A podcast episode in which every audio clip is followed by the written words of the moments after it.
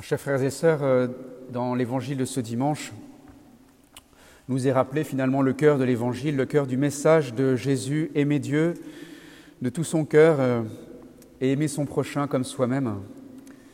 Cela pourrait nous, nous rappeler ou faire écho à, à cette chanson euh, J'ai deux amours, mon pays et Paris. Et Jésus nous dit, vous avez deux amours, Dieu et votre prochain.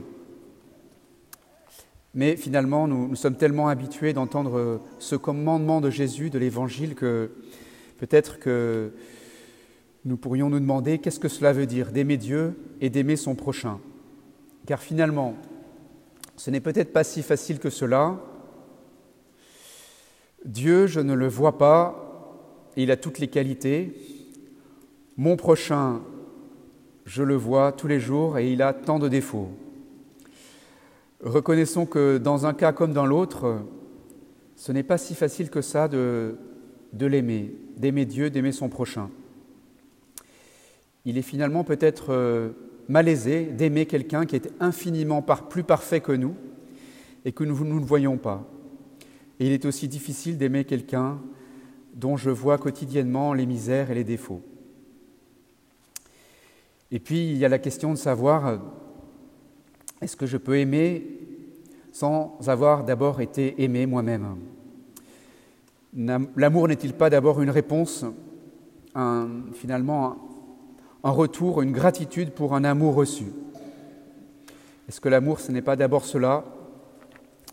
Cette réponse d'amour, cette gratitude, cette reconnaissance pour un être, une personne qui m'a elle-même communiqué de l'amour, qui m'a fait du bien, qui veut mon bien?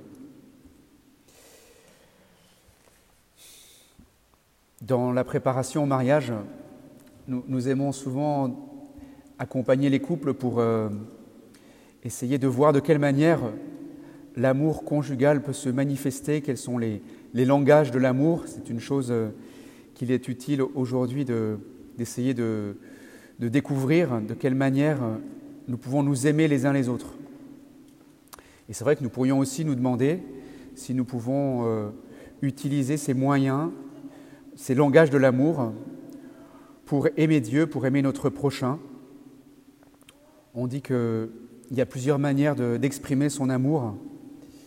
Par exemple, à travers euh, les moments de qualité que l'on passe avec celui que l'on aime. Est-ce que nous passons des moments de qualité avec le Seigneur pour euh, lui montrer qu'il a de l'importance pour nous? Est-ce que nous lui exprimons aussi à travers des paroles valorisantes finalement ce langage de l'amour? Est-ce que nous lui disons que nous l'aimons? Dans l'intimité de notre prière personnelle ou bien peut-être dans la louange de la prière vocale? On dit aussi que l'amour se concrétise dans les services rendus. Comment nous manifestons concrètement au Seigneur notre amour pour lui? Est-ce que nous utilisons cette multitude de petites occasions de la journée pour l'aimer, pour lui, lui signifier cette affection qui est la nôtre pour lui? Vous voyez, nous pouvons continuer à, conjuguer un peu ces, toutes ces manières d'aimer. Aimer mon prochain, nous pourrions nous demander qu'est-ce que cela veut dire?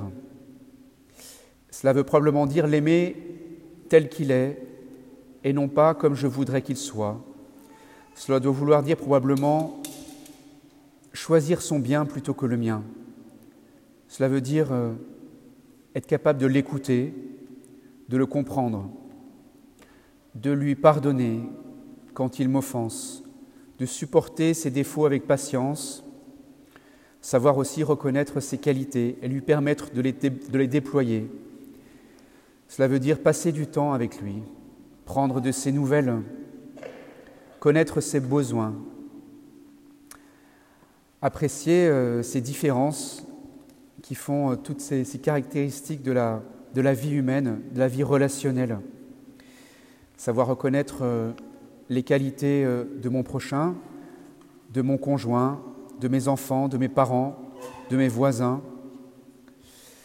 Est-ce que je suis capable d'apprécier la différence de nos tempéraments, d'aimer les bavards alors que moi je suis timide? Apprécier les qualités euh, des perfectionnistes, si moi-même je suis plutôt désorganisé, etc. Nous pourrions finalement, à travers ce commandement de Jésus, essayer de, rentrer dans le concret de qu'est-ce que cela veut dire, aimer mon prochain. Nous pouvons certainement, donc, euh, cette veille de la Toussaint, euh, accueillir ces, paroles de Jésus, ce commandement de Jésus.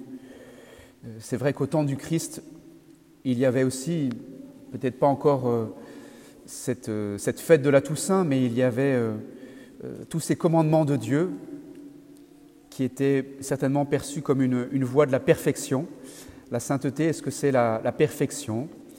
Est-ce que c'est l'application des commandements au temps du Christ? Justement, la question d'aujourd'hui dans l'Évangile, c'est cela. Euh, que fallait-il euh, prioriser dans les commandements Quels étaient les commandements les plus importants Et c'est à cette question que Jésus a répondu quand il a envoyé ses interlocuteurs vers euh, ces deux commandements, aimer Dieu et aimer son prochain. Dans cette multitude des commandements de la loi juive à l'époque, il y en avait plus de 600 au temps du Christ des commandements.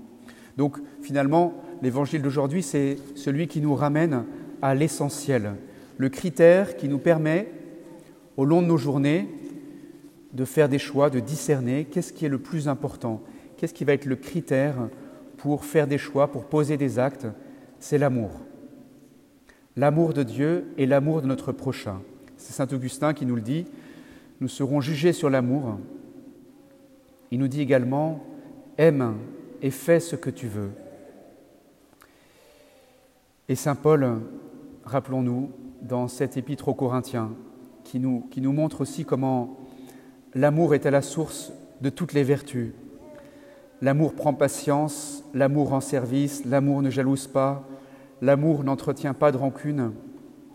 Bien, nous avons certainement, euh, à travers euh, ces paroles de l'Écriture ou ces, phrases des saints des manières de, nous montrer que certainement, à la suite du Christ, lui qui a donné sa vie par amour, nous sommes appelés, nous sommes invités par les paroles de Jésus et par son exemple surtout à le suivre. Nous pourrions voir euh, comment c'est l'amour qui a fait accomplir à tant de saints des actes de don d'eux-mêmes. Nous pourrions citer par exemple Saint Maximilien Kolbe dans ce camp de concentration qui va le pousser par amour à, donner sa vie à la place d'un père de famille condamné à mort. Nous pourrions citer tant et tant d'exemples des saints, mais peut-être tout simplement au quotidien, nous-mêmes regardons comment l'amour fait puiser, euh, une énergie incroyable, euh, par exemple des parents euh, qui, à longueur d'année, à longueur de, toutes ces années dans lesquelles ils, prennent soin de leurs enfants, eh bien, c'est l'amour qui leur fait supporter l'ingratitude, parfois l'incompréhension, les contrariétés et parfois les souffrances. C'est l'amour. C'est l'amour qui est certainement la clé de voûte et à la fois le moteur de toute cette énergie que Jésus est venu mettre dans nos cœurs. Si petit peu, on pourrions, appeler l'amour euh, ce réacteur nucléaire de la charité, de ce qui fait vivre le monde, eh bien, cette veille de la Toussaint, nous pouvons accueillir euh, ces paroles de Jésus comme euh, le fil rouge, le fil directeur de notre dynamique intérieure, de notre sainteté. Ainsi soit-il.